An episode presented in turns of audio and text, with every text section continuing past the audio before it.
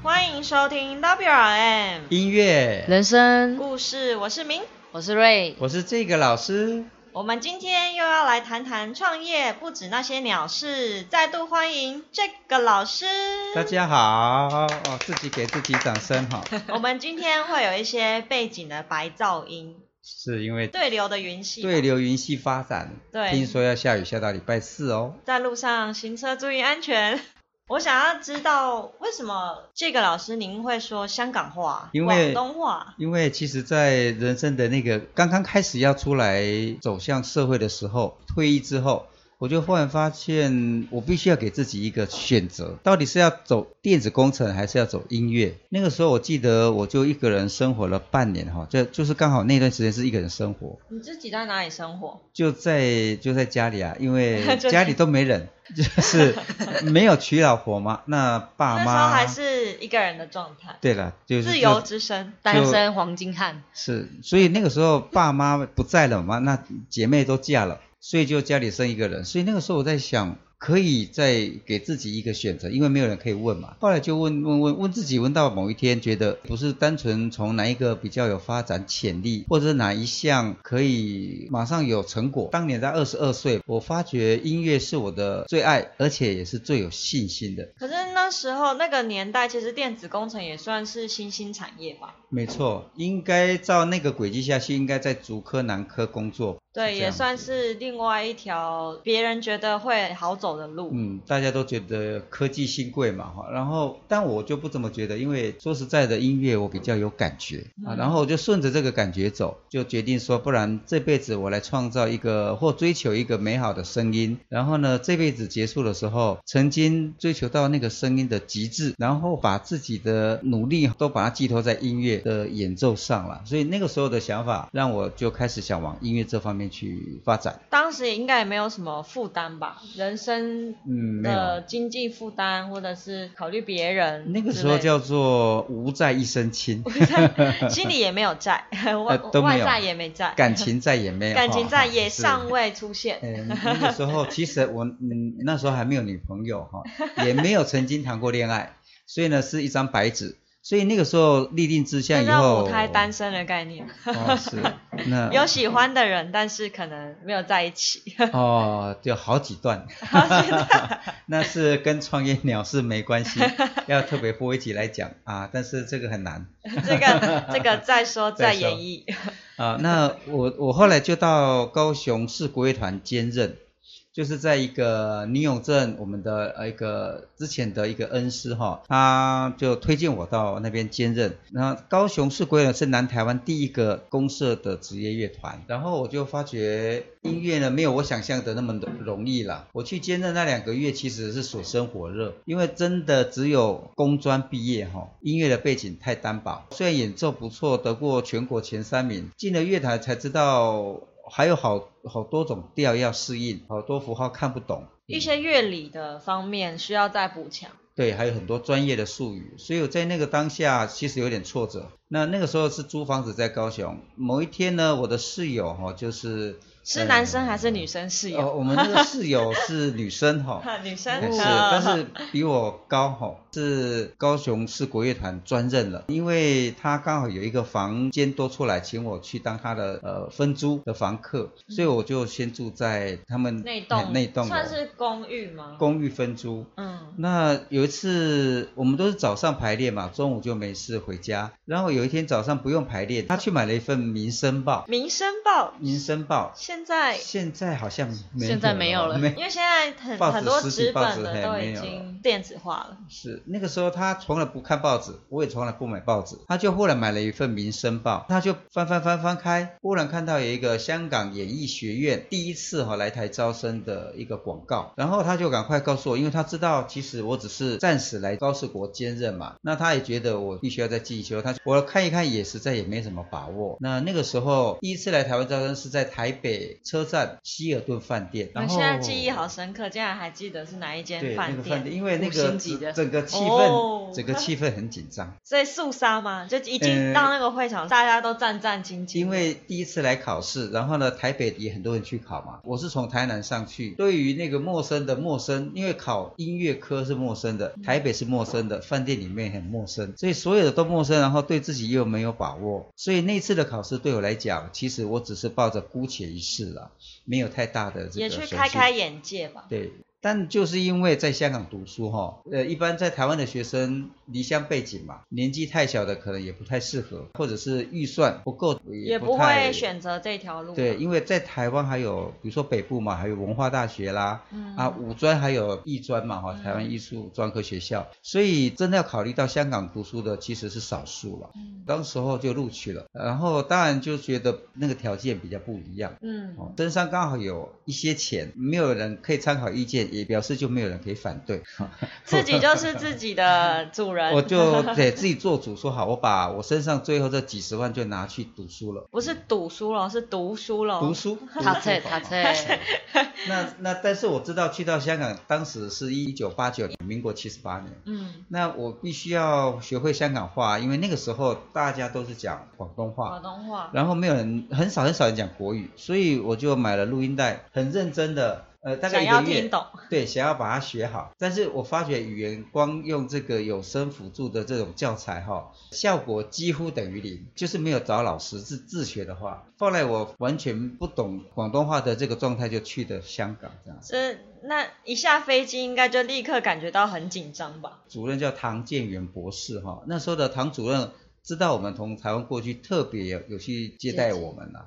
那接完机以后，其实他也没有办法，因为香港的房租太贵，他没有办法怎么？他没有办法帮我们找到离学校又近又好的这样的一个资源。宿舍的概念。所以嘿，没有宿舍，学校没有宿舍，所以我们去住的地方就是在湾仔，然后呢，离学校真的很近。我好像有去参观过附近，是吗？对，不过我们住的地方哈，你很难想象，是三甲板隔间而已。这是最轻薄的。对，轻薄的这种。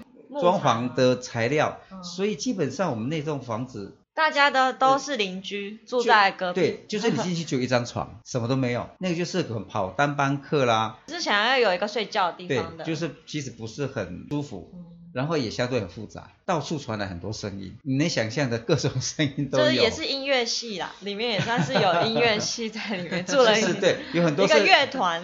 呃，反正就是我们住了三天就受不了那种哈。我也是第一次出国，然后我不知道带什么，我就去买了军人用的那种大的绿色的椭圆的帆布袋，甚至把脸盆、牙刷、漱口干杯都丢进去。就等于是长长途旅行，就是把一个你会用到的东西全部都丢进去。对，其实不应该这样了，因为是实在没经验嘛。有些东西是去到那边才买，所以我们那个占了很多空间呢，连脸盆都都丢进去。呃，所以我的那个超重。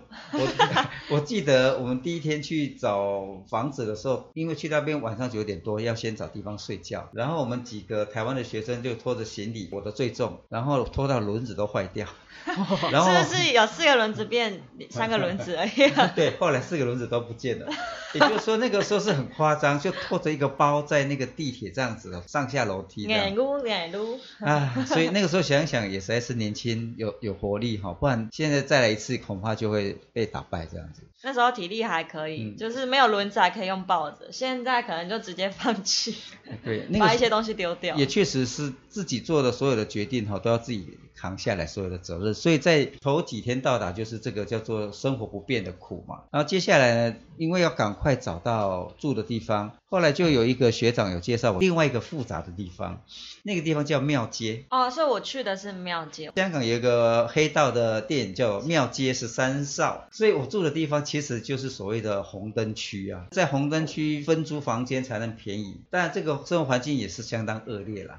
但是是离学校近的吗？离学校坐地铁三个站。哦，那也算还可以。还可以，但不过因为要省房租，并不是远近的，就要便宜，便宜为主。所以呃，一千六港币，当时候的汇率大概四点多嘛。那就是然后那是一间房间的，只有一间房间，那个房间就等于一两个半的沙发那么大而已，两个半沙发。是是雅房，对雅房没有厕所要跟房东太太跟别的房客一起共同使用卫浴。然后在台湾我们住的环境其实相对香港来讲都好很多倍，是宽敞啊，至少空间比较大一点。而且光线啊、空气啊、呃四周的环境都好很多啊。在香港就只能忍耐，因为我住的还不是最差的。我们有那个同学住在就住在湾仔，然后他们有六个人，为了便宜嘛，我们现在十三平的套房挤了六个人，全部只有一个门，没有窗户。他们是重叠在一起吗？呃，就是三个那个叫上下铺，很像大学宿舍。对，但是大学宿舍至少有窗户嘛，它的空间大概只有现在八人的学校宿舍一半，等于是缩减二分之一。就是反正那个。窄到不行，所以我们它有空间可以走路吗？他们大门一走一打开就是一条走廊，那条走廊就是客厅，所以他们就放了一台电视，以后大家是坐在靠墙。然后脚伸直，对面就是电视了。所以第二个人要进来，有人要走动，就是跨过所有人的脚，然后一转弯哦，你会觉得很窒息，因为六个上下铺就叠在那边，就是只能睡觉而已。但我呢，我当时以为这样是最糟糕，后来去到同学的家里才知道还有更糟糕的，他们叫过公共屋村，可是也是那个年代吧？是到目前为止是还一样哦。哦，嗯所以也是每一个区有不一样的。对，也就是经济说条件也太辛苦了，所以大家都是因陋就简。请问这个老师，你的同学是都是香港人吗？还是有来自四面八方的？在开放台湾的学生第一次来招生，大陆那边也同时召开，等于新的主任他想要香港本地生以外，开拓大陆跟台湾的学生来源，所以那时候我们有大陆过去的同学。那因为有分西乐跟国乐嘛，叫中乐系，我们这一届只有三个人，三个台湾人。对，三个台湾人。哦，那其他的两个大陆人，十个左右都是香香港人。港人。相对来讲也是一段很很美好的回忆，因为虽然是语言都不通嘛，但是有一两个会讲国语的就会好、跟我说话，就是成为唯一两能够对话的对象。你到落地香港之后，大概经历多久你才能够听得懂香港人说话？去到那边没有想到，就是你要当哑巴跟当聋子半年左右。半年。半年，那个时候其实我是想尽办法，因为课也听不懂嘛，然后你要去等一下，他们是 有用英文上课，也用英文，也用广东话。哦广东话。那真正用这个国语上课的只有民歌教唱，那是大陆老师。还有我的主修是，所以你民歌特别厉害嘛？民歌 成绩还第二名，不错。第二名，因为是自己会的语言。对，主修二胡是黄安宇老师，他也讲国语，所以大概这两个科目，其他都很辛苦，都要用英文跟这个广东话来做理解。那要一直查字典哦，还是要呃怎么样？查字典也没有用，因为香港的报纸我到现在也看不懂，他们是直接用香港的方言来写报纸，他不是用我们看得懂的正常的，嘿，不是用正常的字国语话来写，所以他们看看过去很清楚，我看过去都不知道他写什么。所以我那时候学广东话最直接的方法就是每天尽量一直看新闻报道，因为新闻报道一个字正腔圆，道地广东话，第二个它有字幕，那字幕他们也是用繁体中文。它在电视上的字幕是用我们看得懂的，哦，繁体中文，所以我那个时候用这个方式来学广东话，就有一天呢，大概半年左右，忽然就听懂，诶，他怎么讲的话，我渐渐听得懂，因为你在生活里面不断刺激，再加上你有借着新闻报道来做语言的学习，我觉得这是在我们当时是很不得已的方法，但很有效，变成我们真的有听懂了。然后因为你先听懂了以后，你就敢讲，然后讲了以后就开始变成越讲越顺，后来就慢慢慢慢就会越来越觉得这是我懂的语言，敢说了就很重要啊。反正说错了就在改，因为同学也都会指正。其实去香港就是有几个哈、吃的不敢点了、哈，冻柠檬茶，冻柠柠茶。哎冻柠茶，我们怎么讲哦？他们听起来都是粗话，粗俗的语言，可以示范一下吗？呃，冻柠水，然后我们不会讲，讲不了就变成脏话。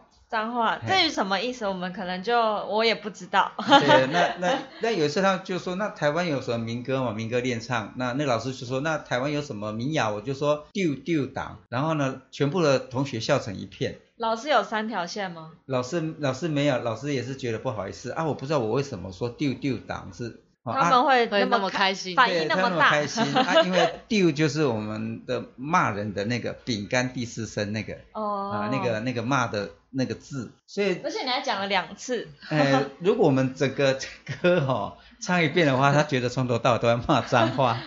哦，回家行到一道阿妹一道丢。所以其实其实他们很喜欢这首歌吗？呃，他们一次就记住了，哈 但我不敢再示范。觉得很很开心。嘿所以这个是语言上带来的我们没意想到的效果。但是因为克服语言之后，接下来就是从一个工专的这个科技背景要去读音乐系，然后因为那个时候是香港殖民，所以所有的香港殖民，啊，不是英英国国殖民香港期间，所以所有的这个社会的体制，还有教学的这种体系都是从英国来的。所以我们有两个很震撼，一个是上课的时候，老师跟学生是可以勾肩搭背。我们香港的同学，我那时候二十六岁，同学大概十六七岁，差十岁吧。那老师大概就三十或二十七八，比较年轻的十六岁的香港同学上课太无聊或是听不懂，他就上去，然后搭着老师的肩说：“老师，你这样讲我实在听不懂，麻烦你明天改一种方式，不然我实在不会。哦实在听不下去，实在听不下去我可能不会来上课。啊，我那时候很乖，我在那边抄笔记，然后看到同学，我觉得好像是对我们来讲是很大的冲击。对，有听到外面轰隆隆的那个雷声，感觉是符合你被冲击的心理。当时这个是第一个让我很冲击的，因为国外的体制是这么开放，然后这么不讲伦理，但他们有一种起码的尊重，但不会不会要求说我们做到表面那么恭敬了、但是呢，确实他把他听不懂的一个问题勾选出来，后来那个老师就换一个方式。大家就真的会比较能好理解一点。其实它有好有坏，可能如果大家有一定的尊重的话，老师有一定的雅量，那师生之间的情感就变得很好，也学得比较快。反之，如果老师没有办法接受，或学生太过调皮，整个课堂就很难控制了。就达不到学习的效益了。嗯，是，这是第一个冲击。那第二个冲击是管理哈，我们在读那个香港演艺学院的管理，呃，事实上就是跟大学一样，学校就像一个很大的饭店，就是都铺地毯，有很多呃关之琳啊、刘德华都有到我们学校去拍过戏。我们常常在学校看到巨星哈来拍戏。所以看到剧组的人员进场，有是，然后我们就旁边啊，那是关之琳呢，我们就偷然后。远远的就哇，然后很羡慕。后来我们很多同学跟学弟妹也都是现在香港很有名的明星了。我们有分戏剧学院、音乐跟舞蹈学院。你们是在不同地方上课吧？就是是每个学院有分区域，还是呃是同一栋？它是同一大栋里面分不同区块。哦它整个是一个大建筑层层楼。哎，它是分，它就很多有演奏厅、有独奏厅、有戏剧院、有音乐厅。那那个厅的旁边有很多空间，就是那个学校上课的的不同教室。等于是他们是很务实的把学校跟实体的音乐厅盖在一起。所以你在戏剧学院的时候常常迷路，因为像迷宫。对，迷宫，它那个猫到上去，然后一转弯就变观众席，你出了厕所又忽然又变教室，然后我们去到他们学院要回来，我们学院就很担心。还好我们学校是用不同颜色，所以哦，你看，按照颜色按照颜色来找到自己的学院，因为那确实很复杂。那些戏剧学院的人，他们要跑前台后台啊，有道具间，有化妆间啊，然后有准备室，还有小排练间，然后有真正的大剧院。所以我觉得，嗯，我在那边就是说我们没有人管理，然后我们呢要不要上课都是自由行政，这是第二个大冲击。你要学多少东西都靠你自己对，己。靠自己。所以我那时候给自己的目标就是两年的钱就会花完，所以两年必须毕业，没有毕业就只能休学。所以我那时候很认真练琴，生怕一个不小心就回不被了台湾。当掉之类的。对，所以我一天最多练琴练超过十个小时，就关在你们关在琴房。哦琴房里面练习。那琴房就比我住的地方还舒服。我在想，应该也是啊，回到我我住的地所方。以其实是不想回去住的地方，就关在琴房比较舒服。呃，我那个其实现在常常看到鬼屋电影有没有哈？嗯，我们那个公寓哈很旧，旧到像鬼屋。那就是墙壁斑驳，然后对，还有还有打斗的血迹，哦还有因为它就是那个嘛，那个龙蛇杂处嘛，嗯所以我住的那栋整排哈一楼都有那个婆婆在站岗，就是来看。来卡边卡边，嗯你知道吗？嗯。哦，来应招的哦，嗯。她已经六七十岁的哦，嗯，然后半夜就听到打打杀杀的声音，可能踩到谁的地盘，比较容易会滋事的地方。对，所以我住的那个地方很不平静，但是因为便宜，只好忍耐。所以你在琴房寻求到十个小时的平静。其实它的设备很高级，就是它是用国际化的标准来盖这个音乐学院嘛，所以你只要关起门就是气密的，你只听到自己的声音，会安静，它会耳鸣那种。关进来你就发觉你有小小的，有点进到太空舱的感觉吗？像是那个宇航员，就是太空人哈，关在太空舱的感觉。这样才能使你更专注。嗯，其实那个时候练琴是因为自己有一个决心，所以一个人去到香港，然后必须把功夫学回来。所以那时候练的时候，也常常练到忘我，练到被警卫赶走。说时间到，要关啊。哎，暗十一点半。他们他们会讲台语吗？没有，没有，没有，吓到我了。不是不是，晚上十一点半，警卫一定要把所有的空间净空。所以他们有保全设定吧？对，他要下班了。六点半到十一点半，那我常常是从六点半进去，然后除了吃饭上厕所，啊真的很困休息一下，都在琴房。那因为他那个要订琴房，就会很早就去抢那个，每个礼拜五就要去去抢订。他是一个礼拜前预约下一周的琴房时间这样。平常学期中是不能预定那么长，但寒暑假大家都不在，回去了，对，都回去了。然后我选择不花那个机票钱，就关在房关在学校拼命练琴。所以我就可以从早到晚都我一个人在那个房间。哦，因为刚好也没有人要使用啊。嗯。你就可以从早订到晚这样。对对，那那当然对学生来讲，那时候那么认真，也就是人生很难得的体验了，因为真的下刚好也符合你的需要，那么长时间，而且你本来就是要去深造的。对，不过回到生活面哈，那个孤单是免不了的哦，因为都没有人可以真正聊天谈心事，所以那个时候很难交到知心好友吧？呃，是同学们，香港的同学跟在台湾的那个同学关系不一样，紧密程度对不一样，他们都会打招呼，然后各自去做各自的事情，然后很多那个时候有三分之一的学生都是单亲家庭，实在是支撑不了一个家庭，因为房屋的负担太贵。所以大家在大概十四岁的时候，大家都会兼职，就是他下了课不是回家练琴，不是，他他要去找各种工作。他们的压力其实也蛮大的，也很大。就是一般家庭的孩子，你来读了演艺学院，学费不贵，但我们去是他们的两倍。那他们不贵的同时，他们还是要想办法自己负担，自己的一些花费自己负担这样。对，大概他们的生活费比台南来讲，应该我们住的台南来讲要贵两倍。应该是在跟台北物价。比台北还贵哦，比台北还贵，比台北还贵。当年我离要毕业的那一年，如果我考进中乐团，刚开始的薪水大概台币七万，大概过了五六年会来到十二三万。嗯，那在台湾的所有乐团的薪水，目前大概北四国应该最高，相当于国中老师的待遇五六万嘛。也就是说，你看这个。呃，十二万跟五六万哈的差距，所以他们的油钱，我那时候在一公升是五十二块，就是民国这个是港币吗？台台币哦，台币。你看我们现在才三十一块嘛，那他们在二三十年前就已经是五十二块了，嗯，然后停一个车位一个月就是台币三万五啊。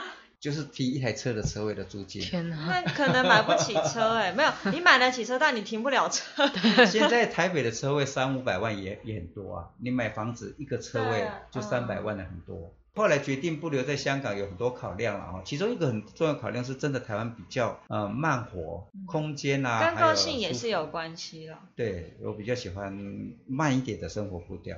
所以这个是在我立定志向，也就是我创业的一个最早的那个状态，就是从去香港一个人过生活，然后去追求自己想要的演奏技术，然后有一个科班的身份在那边尽力的过程。所以之后真的两年就毕业了吗？你真的有做到你当初下的承诺？有，那个时候除了有一些科目真的是没有那个天分了，比如说我们有分视唱、乐理、听写，那视唱不错。那个乐理可以，但是听写真的不行。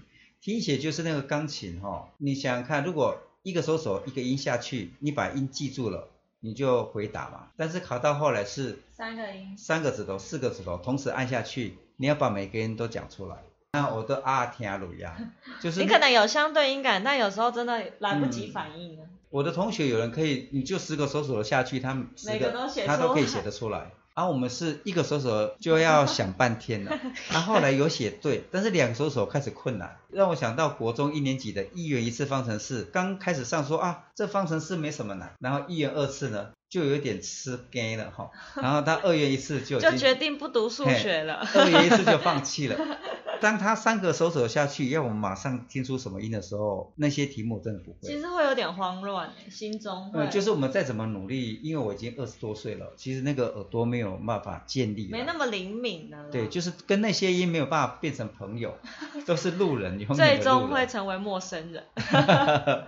对我来讲，除了那个听写，其他我觉得都还好。只要是你能够练的，你都把它练完了。对，然后你能够努力的，也都尽力完成。是，所以两年后真的顺利就回到台湾了。所以也是小小留学生吗？去香呃，港、那个算是老留学生。老留学生，年纪很大的留学生。对对，也机缘巧合才去留学了，不然应该搞不好也没办法从事这一行。那回到高雄以后，刚好紧接着那一年，高雄有一个正式的哈专任演奏员考试，只有一个名额，十二个人去考。跟您年纪差不多的。呃，没有，有就是台湾只有我是从香港回来嘛，嗯其他都是文化大学啦，本地的二胡主修的这些大学毕业生，或是已经毕业很久的这些年轻演奏家，所以我们就在那个考试里面，也是在希尔顿饭店吗？呃，没有没有，高雄那时候叫实验国乐团，很荣幸能够考上了。那考上展开职业的乐团生涯，呃，又过了两年，决定还是离开乐团，回到家乡台南来。嗯，所以才又再创立了亚太胡琴乐团。这个中间还先考上了台南市民族管弦乐团。这个民族管弦乐团成立二十多年了，我们是创团的团员。那他业余的九年就是民，那个是民国，哦，我都讲西元，那你可以讲西元，我们可以自动翻译。一九九二一九九四年，八十三年三年啊，八十三年，大概八十四年我开始加入台南市民族管弦乐团的业余，然后经过了大概八九年之后才成立专业。是，就变成政府底底下的一个专业乐团。那九年又有很多故事了。不过当时候我们确实大家因为音乐的喜爱，虽然我们已经成为专业人士，但是我们跟业余的朋友组的这个团，在现在的文化中心地下室过了九年嘛，那大家是因为音乐的爱好聚在一起。所以其实真的是同好是一辈子的朋友。嗯，没错，那个时候的朋友。在比那个更早之前，在南台工专的呃那些国乐社的朋友，现在都还有联系哦。嗯，反而同班同学几乎都跑光了。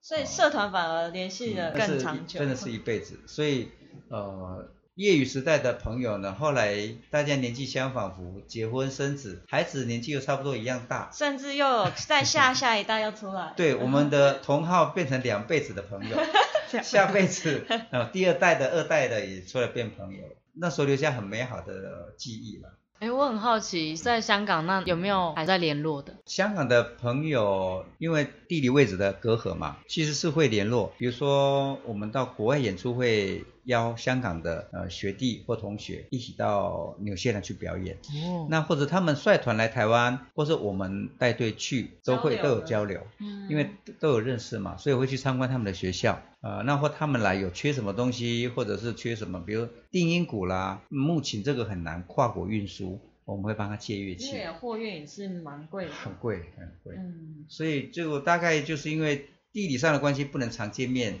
不过因为都还在同行，所以都会有互相帮忙的时候。那在台湾的演艺学院的毕业生也都呃有我们自己有一个群组了，也常常在打招呼。了解。所以算是一个有志者事竟成的故事。呃，我们在这个行业从工一个工程师背景哈、要转换成音乐工作者，大概就是这个过程有成功转换过来。嗯，然后这个开始要从事这一行，才发觉没有什么人可以指引一条路啦。比如说毕业的学长，演艺学院也就没有几个嘛。我唯一的学长就是在台南市民族管弦乐团的首席梁经理梁老师，我们在同一个乐团。那在乐团、跟音乐班、跟音乐教室或是学校社团，大概只有这四五条路可以走。所以我们到目前，如果从业的人大概是百分之九十都是从事这样的路，那少部分可能走向演艺圈，大部分都改行。大部分会改行，应该是养家糊口的问题嘛。生存的生存问题，对。呃，因为从事音乐工作，如果自己没有一点热情，很难很容易就就失去了原来的那种美好。比如说音乐本来很美好，但是每天过得很辛苦，然后家里啊朋友的异样眼光，很快就让一个音乐工作者打退堂鼓。所以身边也不是只有国乐哈，呃中西乐啦、流行音乐很多，或者是广泛的音乐艺文工作者都是这样。其实创业的辛苦自不在话下，可能很多人也没办法跟别人讲，只是默默的转行。所以这个音乐的人才在目前这个。呃，社会的这个风气底下，其实真的要自己求新求变。原来那几条路之外，还有没有其他的方式？其他可能性呢？对，那因为这几年我自己就尝试了很多教育旅行啊。或者用二胡来组乐团，把流行音乐放到教材里面，然后也很多义气合作，跟企业界的朋友做连接，可以创造出很多不同的呃模式，也会觉得蛮开心，因为这里面觉得是有趣的嘛，对，在做的这当中可以获得很多，有很多收获。是，这人生的阅历也会跟着身边的朋友哈彼此碰撞。呃，不在同一个行业里面的朋友，有些想做音乐推广或者是展演，我们可以给他一些很好的建议，或一些舞台，对，或我们提供一个方式，所以他们会觉得，哎，有一个音乐圈的朋友不错，他有很多跟音乐相关的都可以跟我做连接，所以到目前为止，我从来也没想过要改行，然后也觉得还有无限的可能，所以就充满了干劲。也算是有个勇大吗？哎，就对啊，就只能这样，也不顾现实，傻傻的往前走，或往前冲。因为现在就是想太多，有时候就做不了了。对，但是还是得先评估你自己，呃，有没有什么样需要评估的条件啊？嗯，对。在能维持基本生活水准之上，你想要去做你的事，再添加一些想要发挥的东西在里面，那就是个人的东西了。像创业哈，我自己精算过，如果要开一间音乐教室，大概要有七十堂个别课才能打平开销。但是我就想，如果七十堂个别课请了一个班主任，跟我自己都下去帮忙，光联络上课啦，还有要足够空间的维护啦，管校费用，然后学生又不是固定会会来上课，还会请假调课。那老师这种种哈，我发觉开店第一个我要牺牲自由，第一个要真的赚到一些钱，倒不如就不设店面了。觉得我的个性就比较适合跑动，就一直没有开音乐教室。自由的灵魂。没错，这样跑比较自在一点。还可以在各个地方停留一下，看你想要停留在哪里。同时还可以发展其他事业，例如我们的 podcast，对吗？不用上班。podcast 也是一种创业。是，但我觉得新兴的媒体、自媒体，我觉得很赞的地方是在于打破了以前的疆界了。以前比如说出版、有声出版或是哈那个书籍的出版都很麻烦嘛。对，但是经过重重关卡才能够登场。对，现在以前我们要做到现在的这个，这个很多人都有这样的体验的。但我我希望是音乐呢，也可以借由这种方式，在线上是可以跟我们的同好们做交流。这是我我也在想的一个新的路径呢。这也是未来我们可能会开的主题吧。我发觉这几年的赖的视讯或者各种哈，就是这些通讯软体，对它的品质一直在不断上升嘛。那如果五 G 时代，我相信那个音质不错的话，甚至线上的音乐沙龙都可以来办。因为我们现在谈话性节目是音质已经够了，但是如果音乐还再好的话，呃，可能现在还没那么普及。所以五 G 时代的来临就有。更多可能性，甚至办线上全世界的音乐会，那就不用实体现在很多线上演唱会啊，直播，对，然后还有虚拟的那些人物在跟他们同台演出，哦，那就那都是科技的发达，对，是都可以想象，那也是很很热闹的未来了。今天谢谢我们这个老师为我们分享他的香港留学故事，谢谢大家。谢谢大家收听 WRM 音乐。人生。故事，我们下次见喽，拜拜。拜拜。